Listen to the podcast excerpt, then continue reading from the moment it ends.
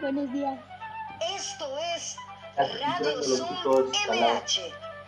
Buenos días. Creada para ti. Hola.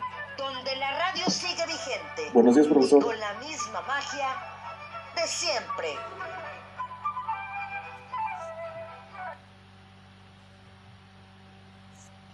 Hola, ¿qué tal? ¿Cómo están? Muy buenas tardes, sean bienvenidos. Los saluda su amiga Marta Valero. Espero me estén escuchando bien porque estoy viendo que aquí tengo un problemita de conexión en el, en el celular, pero entonces espérenme. Estoy tratando de iniciar otra vez. Y bueno, déjenme volver a empezar porque a mí me gusta que esté bien hecho esto y que transmitamos. Entonces, eh, pues bueno... Hoy es Jueves de Museos, jueves quince de abril, y el Día Mundial de las Artes, Día Mundial de las Artes, el cual, pues, todas las bellas artes que sabemos cuáles son, son importantes, y, en definitiva, eh, déjenme volver, les digo que estoy acá, eh, pues tenemos un gran programa, un gran invitado, como siempre, lo que se hace aquí en, en Radio Zoom M H, como se los digo. Y bueno, ya estamos iniciando, espero ahora sí el, el, el en vivo en Facebook para que quede bien. Aparentemente ya no me marca nada mal. Y bueno, ahora sí, como se los decía, Jueves de Museos, ya veo por ahí a mi compañera Deli Rodríguez, que está al frente de toda la parte de museos, de toda la Alcaldía Miguel Hidalgo y todo el conocimiento que tiene acerca de los museos a nivel nu- mundial, ¿no? Nacional e internacional. Así es que, Deli Rodríguez, ¿cómo estás? Bienvenida.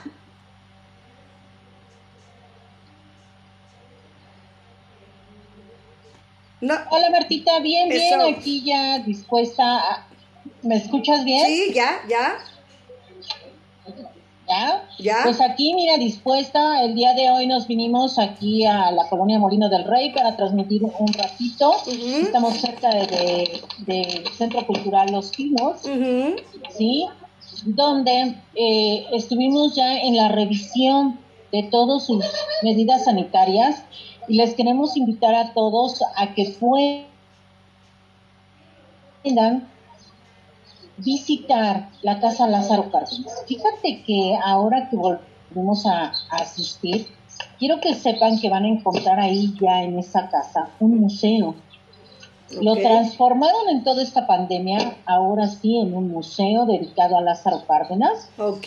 Sí, donde, bueno... todos esos muebles que conocimos al oficial a Los Pinos, a ser complejo cultural, ya no están. Uh-huh.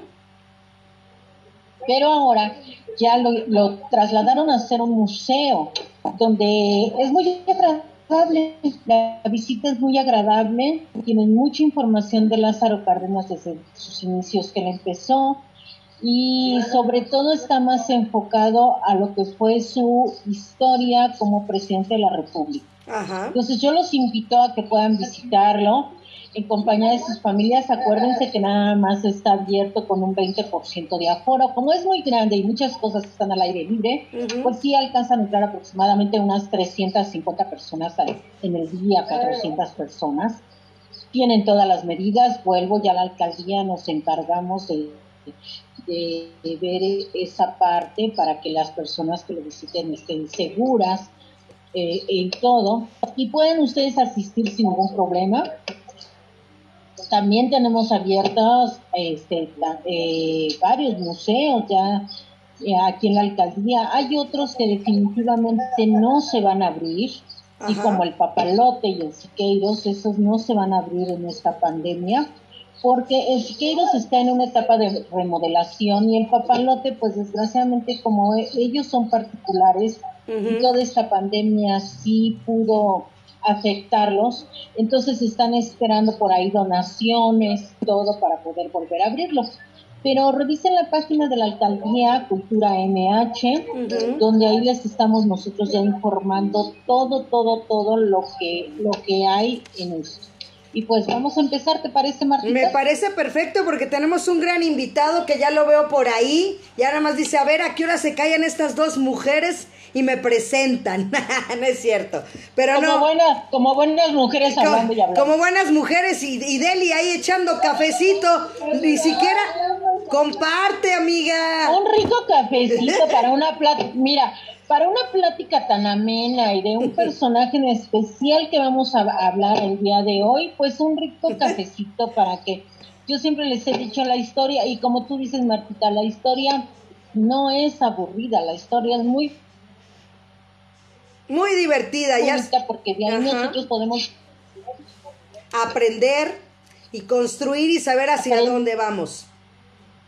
De sí, exacto. Mira, por ejemplo, hace ocho días, ¿te acuerdas cuando estuvimos en el Museo del Lienzo Charro, que sí. Aprendimos que toda la botonadura que tenemos uh-huh. en nuestro traje típico de charro, resulta que el que la puso, ¿quién fue? Martita, pues sí, diles, diles, el, el, buen, fue? el buen Max, nuestro cuate el Max, el buen Max. El buen, nuestro cuate el Maximiliano, exacto. Chihuahua, él fue el que dijo. Ay, ahí el galán de, Car el galán de Carlota. Simple, yo lo quiero más elegante.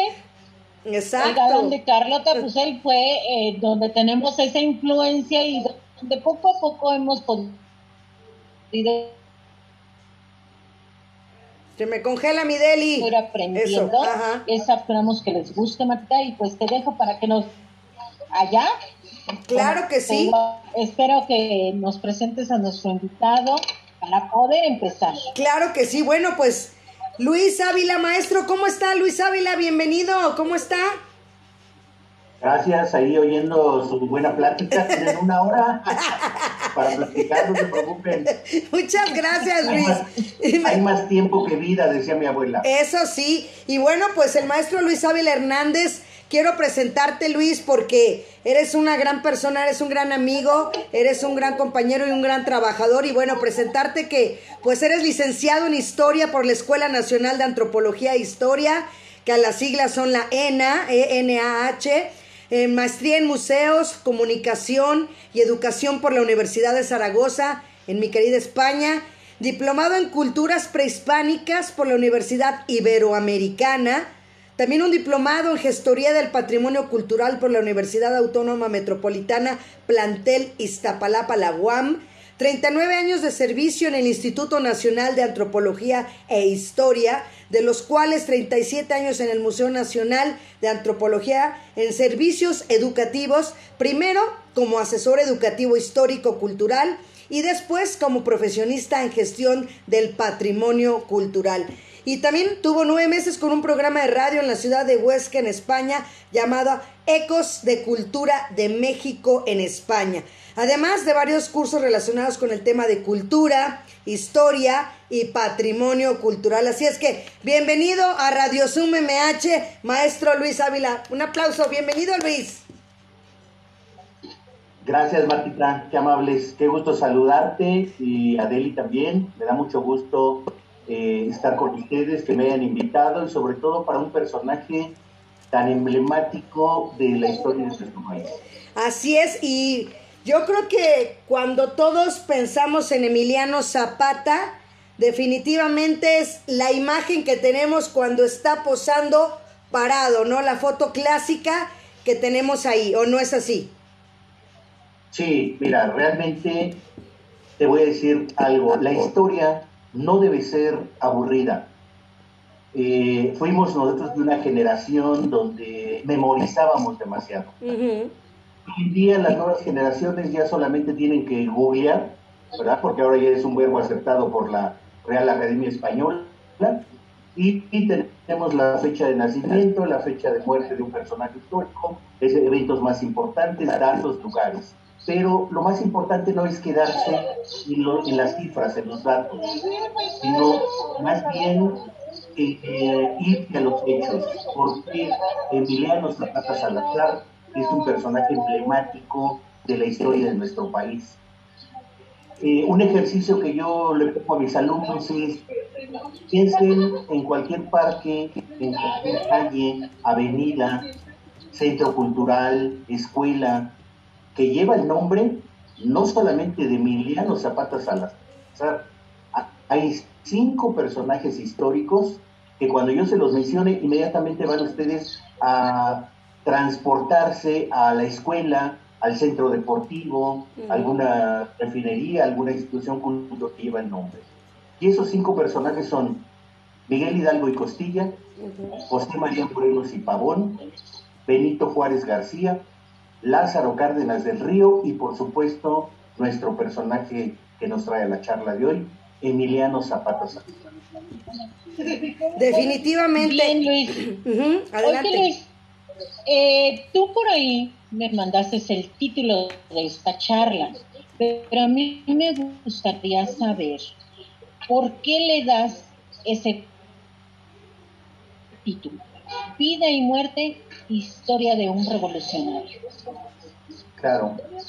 Mira, eh, bueno, Emiliano Zapata Salazar es un personaje histórico.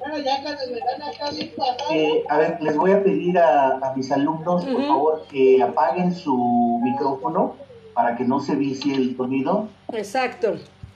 Por favor, y ya después al final, si quieren hacer preguntas, las pueden hacer con toda. Exacto. Sí, Deli, también tú, tu, tu micro, para que no haya ruido ahí. Exacto. Adelante, Luis. Oh, perfecto, muy bien. Bueno, mira, ¿por qué le puse, Deli, a, a la charla Vida y Muerte, historia de un revolucionario? No hay un personaje más emblemático que nos acerque al concepto de revolución que Emiliano Zapata. ¿Por qué? Porque no solamente transformó las condiciones sociales e históricas de nuestra nación, de nuestra querida nación México, sino que permeó en la conciencia de los mexicanos. Hoy en día, Emiliano Zapata Salazar representa el personaje más emblemático de lo que es un proceso de transformación revolucionaria. Uh-huh. Guardadas las proporciones, a nivel internacional hay un personaje que es Ernesto Che Guevara de la Serna, que es el personaje más emblemático y más representado y más difundida su imagen a nivel internacional. En nuestro país, ese personaje, ese lugar lo ocupa Emiliano Zapata, porque no solamente eh, fue un líder militar, sino que recogió todas las demandas de los campesinos a principios del siglo veinte, y entró dentro de un proceso que los historiadores llamaban la bola, ¿no? Todo la bola se iba a, a, a la revolución, y, y eso transformó la visión de los campesinos, que estaban necesitados de una transformación porque habían sido eh, marginados por los hacendados, les habían quitado sus tierras, y Emiliano Zapata Salazar restituyó, por lo menos ideológicamente, esa fuerza que necesitaba eh, el sector campesino para llevar a cabo una transformación.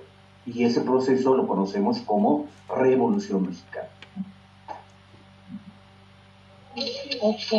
Oye, pero yo creo que vamos a empezar a platicar con él desde un inicio. Sabemos que ahorita está haciendo su aniversario luctuoso, se lo podemos llamar, o aniversario de los asesinatos, son ciento dos años, pero eh, pues vamos a empezar con él desde que era niño. Mm. Sí, él tiene, eh, es hijo de Gabriel Zapata y Cleofas Salazar. Ok, pero tuvo seis hermanos. Yo creo que cuando tienes demasiada familia, como antes las familias eran numerosas, pues siempre los papás trataban de buscar, siempre hasta la fecha se busca lo mejor para ellos, pero en aquel entonces, si nos transportamos a lo que era aquella época, era muy difícil de hacerlo, mucho más que ahora. Eh, ¿Qué fue lo que a él de niño lo marca para empezar con esta lucha? Eh, bueno, fíjate, realmente él tuvo, eh, fue parte de una familia muy numerosa, muy numerosa, fueron seis hermanas y tres hermanos, eran nueve nueve eh, hijos, ¿no? Eh, cuando él tenía nueve años, eh, fue testigo eh, directo de cómo los hacendados desplazaban de sus tierras a los campesinos. Y su padre emitió un comentario donde dijo, pues no hay nada que hacer. Y a los nueve años, Emiliano Zapata le dijo a su padre, pues eso de que no hay nada que hacer lo veremos, porque cuando yo sea grande voy a hacer que le restituyan sus tierras a los campesinos. Fíjense, eso lo estaba diciendo a los nueve años. Uh-huh. A los dieciséis. A los nueve años, ¿cómo? Al, ajá. Sí, Deli, adelante. Adelante. Y yo, de, yo, yo quería hacer un comentario ahí. Eh, ¿Cómo ven ustedes todo lo que tenemos nosotros que pasar desde niños? Muchas veces no lo tomamos en cuenta, pero hay personas que los marcan más, ¿sí? Sí. El hecho de la vida cotidiana, que ahorita a lo mejor nosotros con nuestros hijos, con nuestros nietos, lo vemos, hay algo que te va marcando, hay algo que te va haciendo forjar tu futura vida. Sí, sí, y ya en este caso que... lo que lo marcó fue precisamente esa parte. Sí, incluso hay estudios psicológicos que nos hablan de que la niñez es una parte tan importante en el ser humano que muchas de las cosas que ocurren durante esta etapa, cuando eres adulto, te va marcando, te va marcando para bien y para mal. A los nueve años le pasó esto a, a Emiliano Zapata. A los dieciséis, eh, los historiadores recogen un pasaje muy importante de su vida, a los dieciséis años, siendo un adolescente, donde en una fiesta en Anenecuilco, Morelos, que fue el lugar donde él nació, uh-huh, en mil ochocientos setenta y nueve, eh, fue apresado por eh, las fuerzas militares. Y su hermano Eufemio Zapata, que más adelante también era el único que iba a alcanzar, junto con Emiliano, el cargo máximo de general dentro del proceso revolucionario, eh, con pistola en mano, liberó a su hermano a los dieciséis años y tuvieron que irse del estado de Morelos, prófugos de la justicia, y se refugiaron en, eh, en el estado de Puebla. Desde ahí comenzaron a eh, levantar todo lo que fue el proceso revolucionario, a organizarse, ¿no? Porque tanto Zapata como Villa, pues eran grandes eh, artífices del, del... eran innatos militares, ¿no? Eran grandes estrategas militares. Y Zapata eh, era un personaje muy, eh, muy listo, muy inteligente, muy estratega, Eh, y eso le permitió ir ascendiendo en los niveles hasta ocupar el puesto de general, y fue muy respetado. No olvidemos que la vida de Zapata fue muy corta. Él a los treinta y nueve años fue asesinado por Jesús Guajardo, entonces no, no vivió ni siquiera cuatro décadas, no completó cuatro décadas de, de, de vida. Entonces estamos hablando de un personaje que a los treinta y nueve años se convirtió en el símbolo, en el ícono más importante del, del, del, de un proceso revolucionario, no solamente de nuestro país, sino a nivel internacional. Ahora que tuve el programa en España, cuando eh, hablaba con, con, con mis amigos de allá sobre temas de México, había dos que les llamaban mucho la atención. Uno era el de las culturas prehispánicas, y el otro fue un programa que hice precisamente sobre Emiliano Zapata, y esos dos temas a ellos les llamaban la atención, pero eh, eh, sobremanera, ¿no? Y bueno, hoy entendiendo eh, este, esta, esta idea de lo que representó Emiliano Zapata Salazar para México y para América Latina, la patria grande, como decía Simón Bolívar, y para el mundo, pues es un ícono de, de las transformaciones. Y también, yo creo que también el haberse quedado huérfano tan chico, ¿no? También, Luis, eh, creo que también eso lo marcó, ¿no? También, es una de las cosas que también te marcan, porque en menos de un año pierde a sus dos papás, ¿no? Entonces, primero a su mamá y luego a su papá. Sí, su madre, su madre. muere, eh, Cleofas, su madre Cleofas, y once meses después eh, pierde también a su padre Gabriel, y eh, queda huérfano. Entonces, muy jovencito, tuvo que empezar a trabajar como arriero. Eh, y este es un dato también muy curioso, porque los historiadores recogen que realmente no era un personaje de extracción humilde, tampoco era un hacendado, pero sus padres sí llegaron a tener al, algunas tierras. De hecho, se habla que era de una procedencia de, de terratenientes, pero comparado con las haciendas, pues eran pocos realmente las tierras que tenían.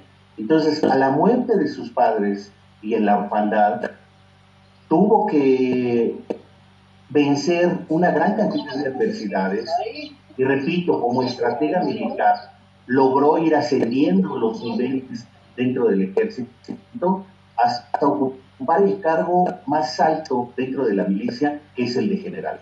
Entonces, vemos que había toda una disposición para la vida, que desgraciadamente, pues a los diecinueve años fue, fue asesinado. Adelante, Deli. Claro. ¿Qué nos, puede, ¿Qué nos puedes platicar, Luis, sobre su primera incursión política, donde ya él empieza a sobresalir? Ok. Bueno, si ustedes recuerdan, hay una fotografía eh, muy icónica, que es donde Zapata está sentado en la silla presidencial, uh-huh, y Villa está a su lado, una foto emblemática. Eh, realmente los historiadores recogen que llegó un momento que el ochenta por ciento del territorio nacional estaba bajo el mando de la División del Norte, comandada por Francisco Villa, y el Ejército Libertador del Sur, comandado por Emiliano Zapata. Fíjense, el ochenta por ciento del territorio nacional controlado. Y sin embargo, no ocuparon ni Zapata ni Villa la silla presidencial, formalmente. ¿Qué es lo que llevó a esto? Bueno, realmente Zapata se incorporó muy joven a las actividades eh, políticas. Fue uno de los grandes impulsores del Plan de Ayala. De hecho, la redacción estuvo a cargo, a cargo de, de Montaño, ajá, que fue uno de sus grandes asesores. Zapata no era un personaje tan asiduo a la escritura, pero eh, era un personaje muy, muy listo, muy visionario, y desde muy joven empezó a participar en las actividades políticas.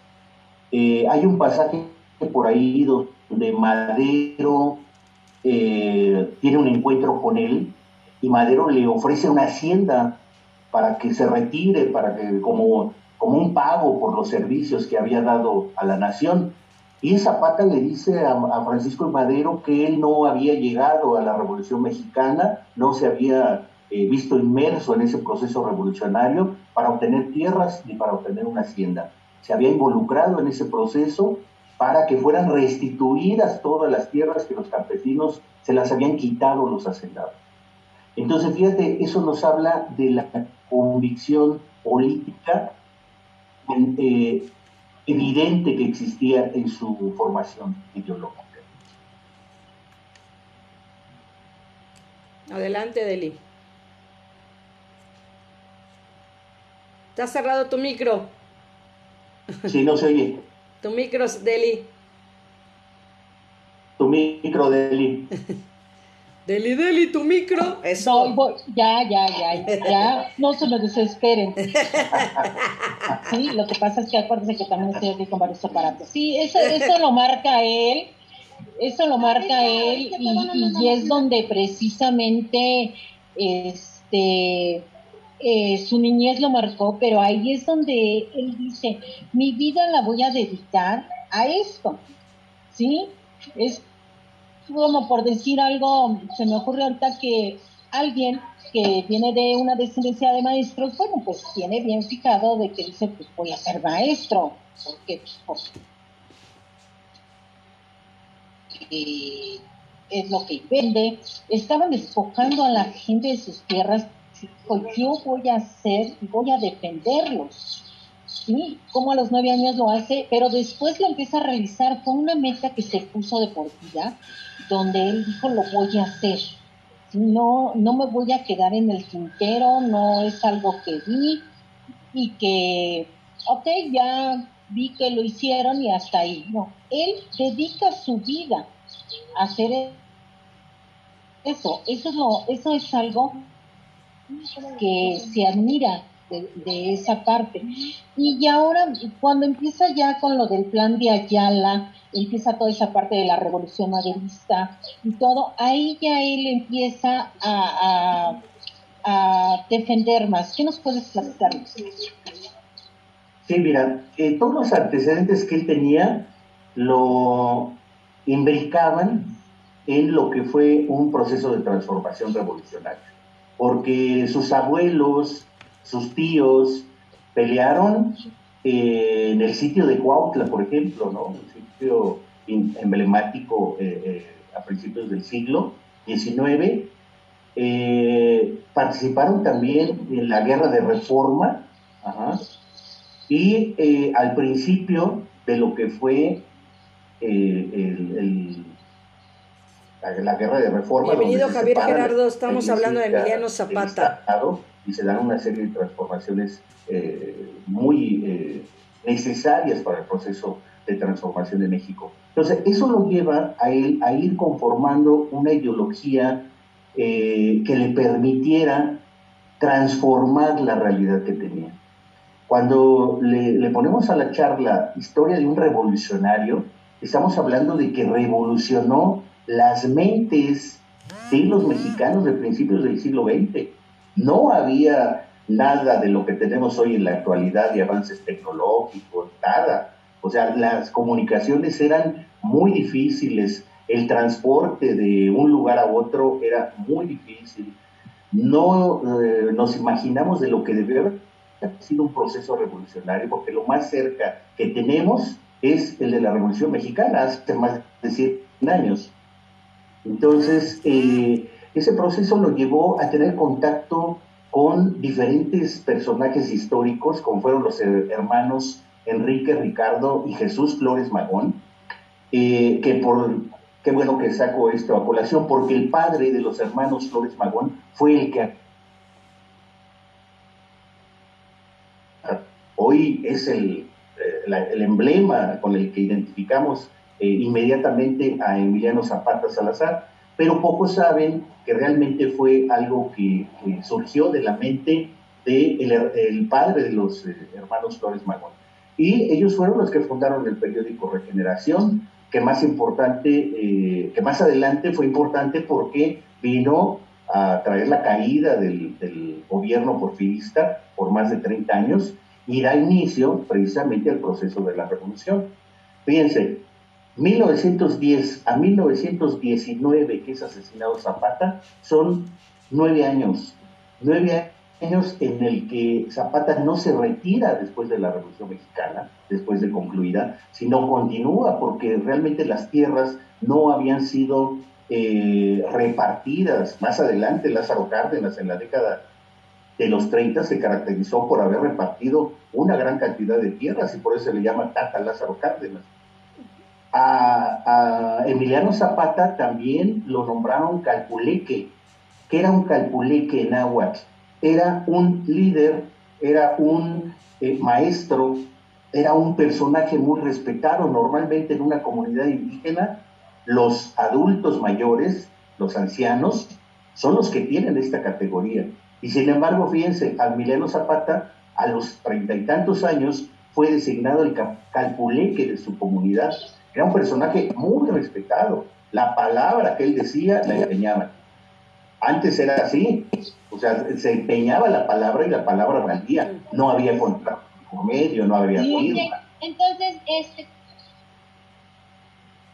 más o menos dos cucharaditas de azúcar. Cuando dices que la palabra este, antes era así y que era muy respetada, a mí me gustaría que, que los que nos están escuchando, a lo mejor no la han visto algunos porque son jóvenes, pero tenemos otras personas que posiblemente sí la han visto, Martita y Luis, una película de Pedro Infante, donde sale uno de los Soler, ¿sí? Uh-huh. Y que siempre decía, es que mi palabra vale. Y eso uh-huh. era lo esencial, donde decía que su palabra valía. Entonces, si ustedes se acuerdan de esa película, donde este la hacía esta Sara García, era su mamá, y, No, sí, era su mamá Sara García, inclusive le decían, este, no, pues es que ya no me quieren fiar porque no ha ido a pagar. No, tú dile que mi palabra vale. Qué importante era esa parte de que todo mundo pudiera eh, antes ver, y que ahora los jóvenes, como dices tú, ya no... no están tan abiertos a esa parte. Nosotros sí estamos acostumbrados a todavía eso. Inclusive, Martita, no sé si te acuerdas, o les, cuando los papás nos regañaban antes, ellos no necesitaban regañarnos. No, con ellos la vista. Con la mirada. Ajá. Sabíamos que habíamos hecho mal. Uh-huh. ¿Sí o no, Martita? Sí, con la pura vista. Era seña de que algo habíamos hecho mal, de que... de que en la casa hablamos. Nos iban a ver feo y ching. Ya la regué, ¿sí? Todas esas partes que había aparte, como dice Luis, a los treinta y tantos años a él ya lo nombran como si fuera una persona adulta, ya lo respetan, ya por decir, se me ocurre ahorita que en la época griega los más sabios eran los ancianos, a él ya lo consideraban una persona de mucho respeto. Ya el ponerle un don Emiliano, sí, todo ya era de respeto.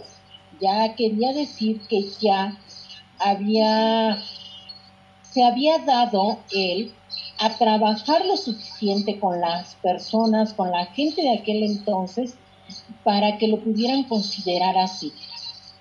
¿Cómo ven ustedes? Pues yo fíjate que a mí de, la, de las cosas que me llaman mucho la atención y que se lo iba a preguntar exactamente a Luis, es esa parte de, para mí, Emiliano Zapata es sinónimo de líder, por todo lo que hizo, por la edad, como lo decimos, que falleció muy joven, bueno, lo asesinaron muy joven, pero creo que en esos treinta y nueve años eh, hizo muchísimas cosas y para mí es un gran líder. Sí, mira, para las generaciones nuevas, hay una película que se llama Zapata, uh-huh, y que la encarna como el principal personaje, actor eh, Alejandro Fernández. Uh-huh. Uh-huh. Eh, más allá de si es una película buena o mala, yo creo que las películas lo que buscan es mostrarte una faceta, un lado eh, oscuro o poco conocido de un personaje. Y como yo les digo a mis alumnos, a los personajes históricos hay que desacralizarlos. ¿Esto qué quiere decir? Cuando vemos la figura de Zapata, eh, decimos fue un héroe revolucionario, pero cuando lo, lo tachamos como héroe, no estamos viendo la parte esencial de lo que fue, fue Zapata, un ser humano común y corriente. ¿Mm? Y desacralizar a un héroe es quitarle todo ese halo que no nos permite, sí, ver, es, ¿no?, como por decir algo. Eh, fíjate. Adelante. Sí, mira, inclusive nos están haciendo una pregunta que cómo lo podemos considerar ahorita, si puede ser héroe, puede ser líder. Yo creo que tiene una parte de todo.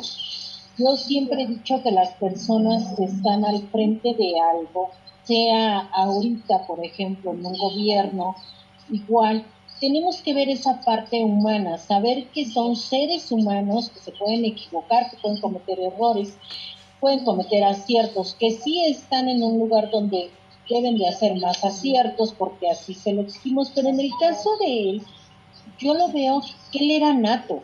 Él, él no necesitaba aplausos de la gente, él no necesitaba que lo eligieran, él, él iba a su lucha, volvemos a lo que lo marcó de niño, ¿sí? Eso fue lo que lo, lo hizo para él desarrollarse posteriormente y decir, yo voy a luchar por esto.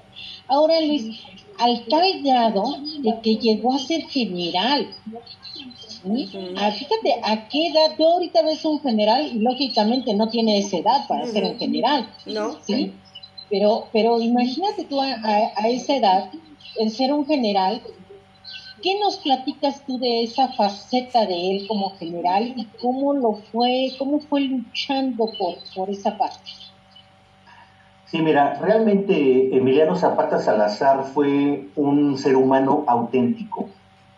Por eso está en el corazón y en la mente de los mexicanos. Ajá.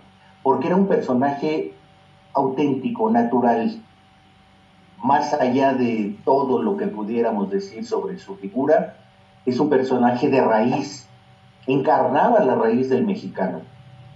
Ver la figura de Zapata es ver a un mexicano, inmediatamente. Uh-huh. Los rasgos eh, y la actitud, o sea, cómo llegó a sobreponerse, a ser, a, hasta llegar a la máxima cúspide de la milicia, que es el grado de general. Hay un caso muy eh, parecido, que es el de Benito Juárez García. O sea, cuando decimos Benito Juárez García fue presidente de la nación, un indígena zapoteco que no dominaba el español y que tuvo que ir contra las adversidades y primero ser eh, recibirse de abogado y ser eh, de la Suprema Corte de Justicia de la Nación, luego elegido gobernador del estado hasta llegar a ser presidente. Fíjate todo lo que implicaba. Y en el caso de Emiliano Zapata fue algo muy similar. Con todas las condiciones adversas, logró posicionarse como parte de la raíz cultural de los mexicanos. Hoy en día, difícilmente un personaje histórico se acerca a la talla de, de, de Emiliano Zapata, y pensando en la vida que tenía. Tan trascendió su obra, que dice el lema con el que lo recordamos, la tierra es de quien trabaja. Más adelante, en la década de los cincuenta, durante la Revolución Cubana, Ernesto Che Guevara y Fidel Castro adoptaron ese lema, ¿sí?, como un lema importante para el proceso de transformación que llevó a la Revolución Cubana en mil novecientos cincuenta. Hasta allá trascendió el pensamiento de Zapata. Un personaje con treinta y nueve años de vida. Uh-huh. Pensemos hoy en día, treinta y nueve años es eh, el persona, la persona que muere es, es una persona muy joven. Todo lo que le faltaría por, por haber este, aportado en términos ideológicos, eh, políticos, sociales, a la nación, ¿no? Entonces creo que ese es un, un personaje que hay que retomar y quitarle el, el desacralizarlo, ¿no? Quitarle ese halo de héroe. Fue un ser humano transformador de las conciencias y de las condiciones sociales de campesinos y que hoy en día sigue teniendo vigencia.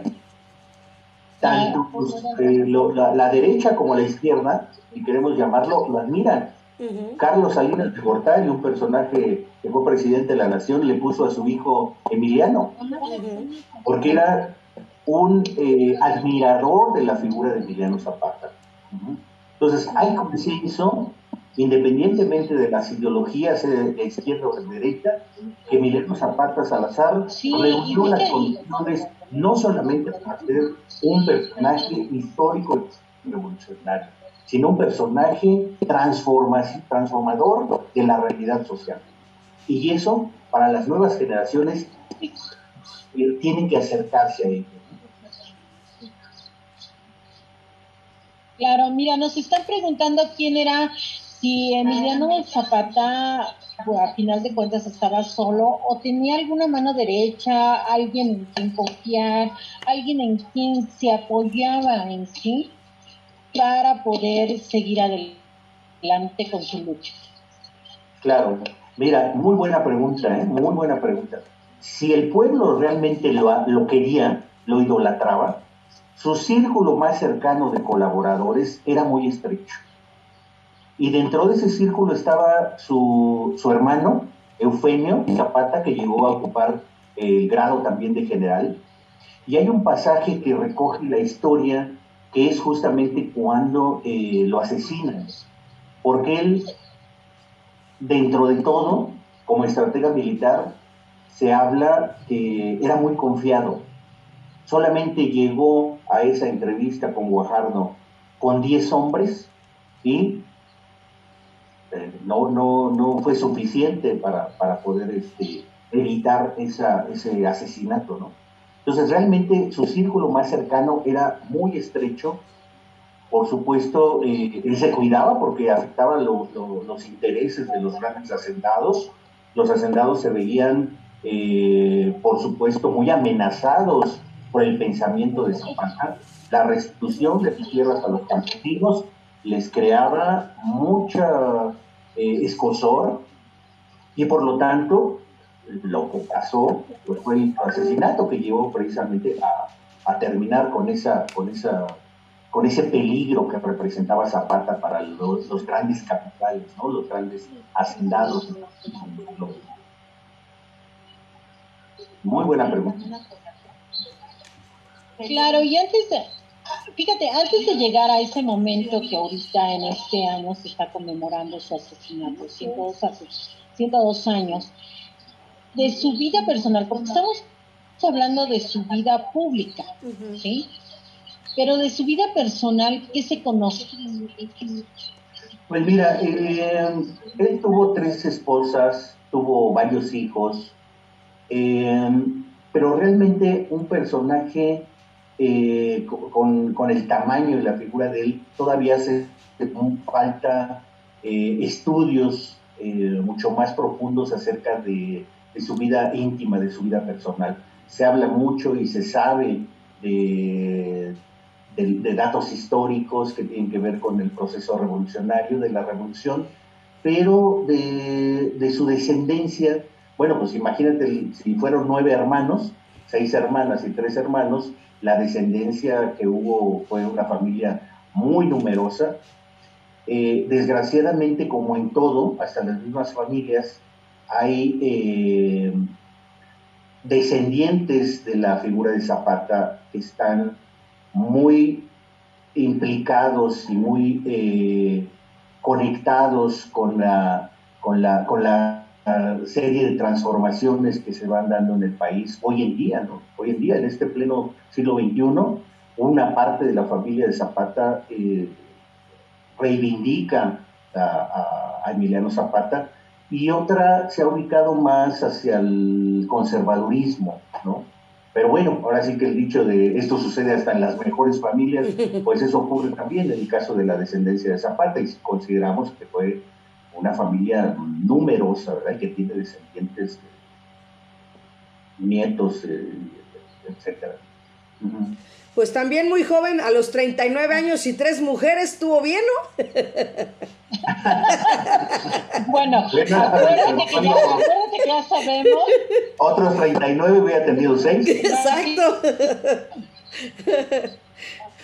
Pues, pues no, yo creo, yo creo que mínimo, mínimo unas dos más, más, más o menos. Sí, imagínate tú. Pero acuérdate que ya sabemos nosotros de dónde desciende toda esa parte de coquetería de los hombres. Ah, sí, todo. Claro. Se lo debemos a Hernán Cortés, ¿no? Así es. Y haberlo traído de allá y el andar de fiesta en fiesta. Bueno, ahora vamos con el momento clave que estamos ahora, su asesinato.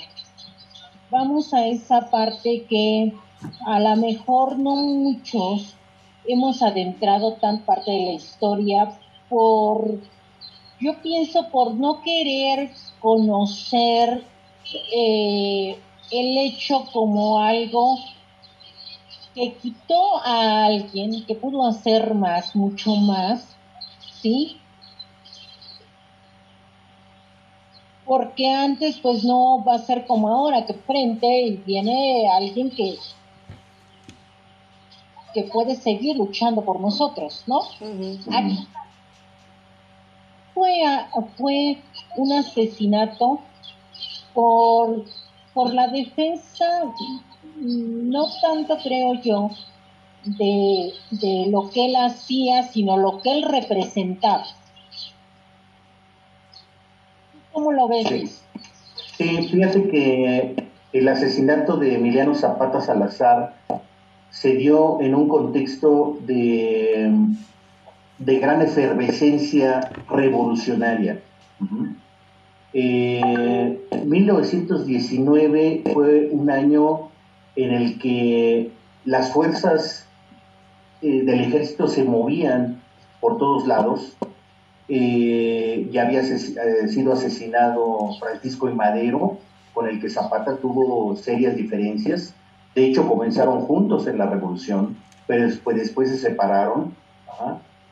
Y eh, ya estaba dominando Venustiano Carranza, ya era el gran jefe revolucionario.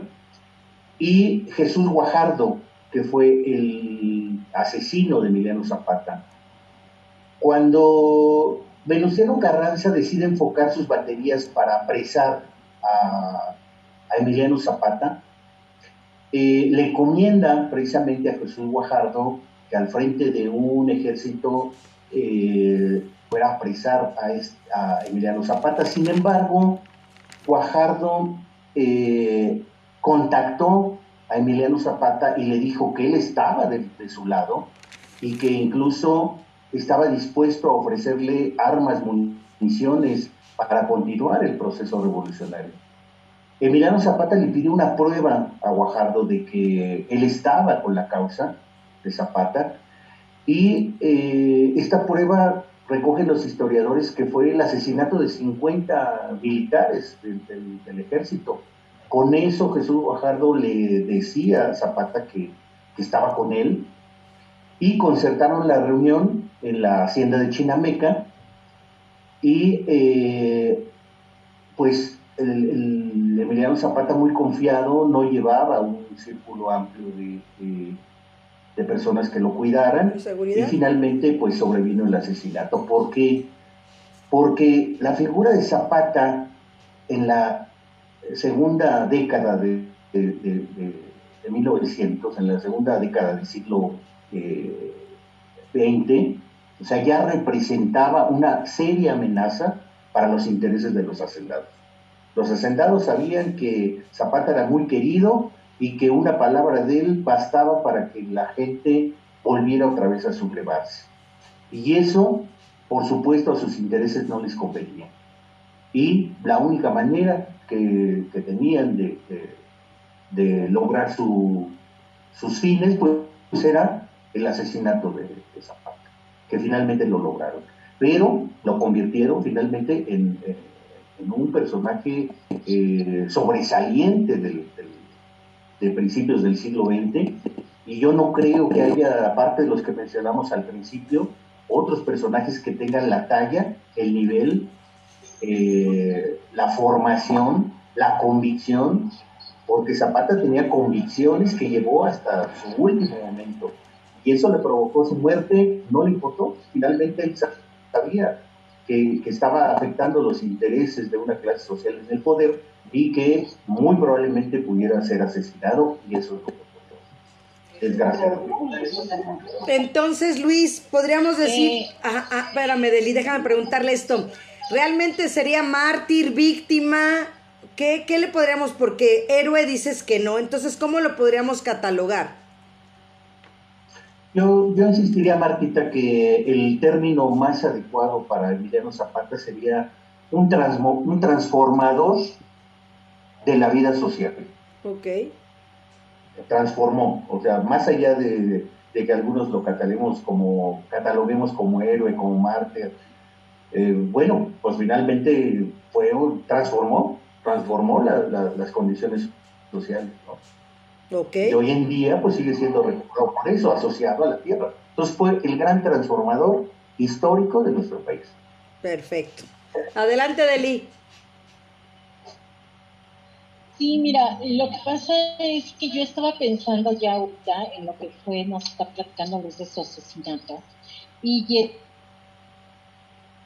el decir, sé que voy a ser asesinado porque no tengo otra salida, es ponerte en esa parte de él y de ser valiente en determinado momento, de estar contra el autoritarismo, de estar contra la parte que estaba en el gobierno, o de estar con esa parte. Pero volvemos, lo que yo luchaba a hacer para los vecinos,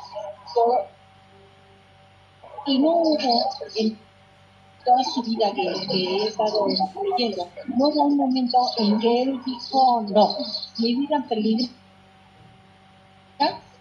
me hago a un lado, me voy, me dedico a mi familia, me dedico a mi vida personal, y dejo esta parte. Esta que nos estás ahorita platicando, Luis, creo yo que es la parte que me hace. Tengo, tengo familia, tengo nietos, tengo esposa, tengo Eh, hermanos, y aparte que yo estoy en peligro, en este caso su hermano, que era el que estaba muy cercano a él, pues también peligraba. ¿Sí? No sé ustedes qué opinen al respecto.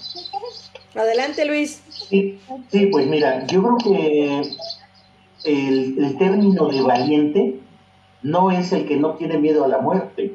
Finalmente, eh, la valentía no se representa en términos del miedo a algo. Cuando todos tenemos miedo a, a, a morir, pero Zapata estaba convencido, de ahí las convicciones, estaba convencido que la lucha que él estaba dando era vital para la transformación del país. Entonces, ahí el miedo no cabía. No es que fuera una gente temeraria, arrojada, no, sino era una gente valiente, o sea, sabía las consecuencias de sus actos y estaba dispuesto a pagarlas aún, aún con su vida. La frase que él tiene, que es la de es mejor morir de pie que vivir toda una vida arrollados, es una frase muy eh, profunda en términos de lo que nos quiere decir, de lo que, nos, de lo que representa. Es mejor morir de pie que vivir toda una, una vida arrollada. Entonces fue consecuente hasta en la muerte, ¿no? Eh, fue, que representó lo que es eh, la valentía del mexicano, ¿no? La valentía entendida en el buen concepto de la palabra, ¿no? La gallardía. La gallardía, ese término, este, Martita, ¿de acuerdo? Ahora, Luis, Luis, tenemos esa parte donde tú nos dices que normalmente vamos a encontrar cinco personajes muy... y este, muy emblemáticos en todos lados, sin nombres de calles, de deportivos, de varias cosas. Pero aquí hay algo que, que también se le ha dado y que todo mundo en algún momento lo hemos visto y a lo mejor no ponemos atención, que son los billetes y las monedas que se han dedicado a Emiliano Zapata. En esa parte, ¿qué nos puedes tú decir? De donde él aparece, de ahora las... están en qué piquetes y de monedas donde él aparece. Sí, bueno, tenemos la moneda nueva que está acuñada, eh, tiene un desfase de dos años porque es, es conmemorativa de los cien años de las estatuas de Zapata, pues mil novecientos diecinueve a dos mil diecinueve.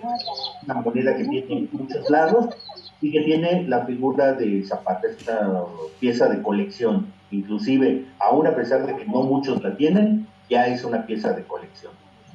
Luego, en dos mil diez, para conmemorar los cien años de la Revolución Mexicana y los doscientos del, del proceso de la independencia, Banxico, el Banco de México, acuñó una moneda de cinco pesos que fue para conmemorar tanto el proceso de la independencia como el proceso de la Revolución Mexicana.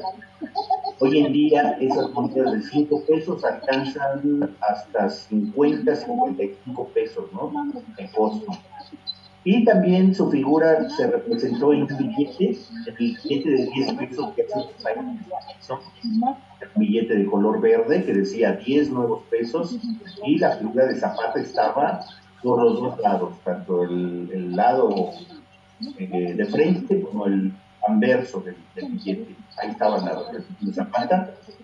Si nosotros vamos a Morelos, vamos a encontrar una cantidad impresionante de monumentos de Zapata.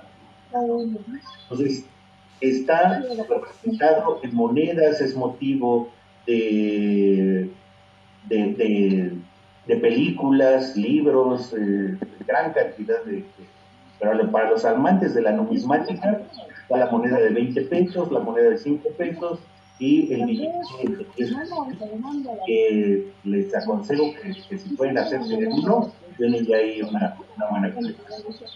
Mira, Luis, nos están preguntando aquí en Facebook que dice: Luis acaba de utilizar la palabra transformación a este movimiento.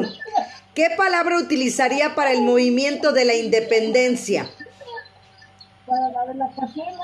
Pues mira, realmente eh, fueron tres transformaciones, por eso hoy estamos en la cuarta transformación, porque las tres fueron anteriores fueron transformaciones Uh-huh. La única diferencia con la actual es que fueron transformaciones a partir de las armas. La independencia de México, la guerra de reforma, uh-huh, la Revolución Mexicana implicaron transformaciones por la vía violenta, la pérdida de derechos. Y hoy en día la cuarta transformación, que es la que está eh, en, en boga a partir de dos mil dieciocho, pues se pretende eso, ¿no? Una transformación, pero no por la vía violenta, sino por la vía pacífica. Así es. Y, y, y yo creo que el, el término es correcto, ¿no? Transformación, porque transformar el estatus de, de la sociedad mexicana. Así es, pues estamos a cinco minutos para concluir, Deli, Luis, para hacer como que un una síntesis de lo que es nuestro queridísimo Emiliano Zapata. Adelante, Deli. Claro, mira, todavía me falta por ahí. Sí, te digo, mira, todavía tenemos por ahí algunos museos dedicados a Emiliano Zapata. ¿Cuáles son esos museos, Luis, que tenemos eh, dedicados a él?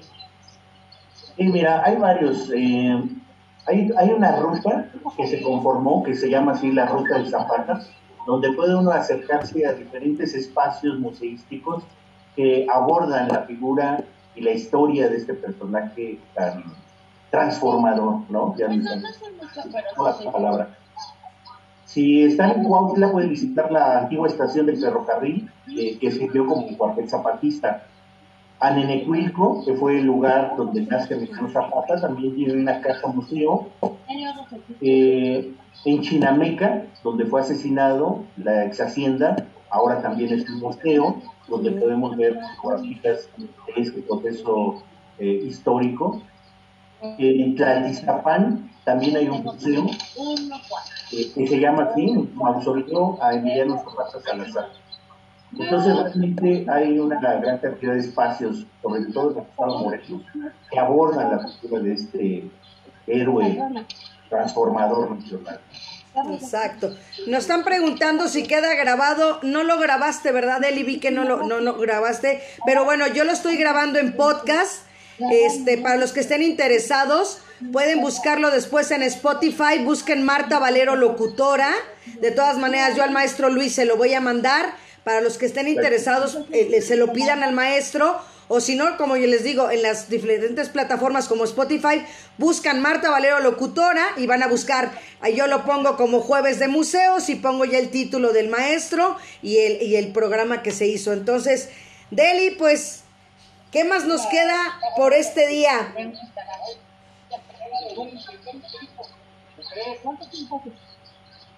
Mira, también avisarles que también está en la página de Cultura M H, también ahí en Facebook.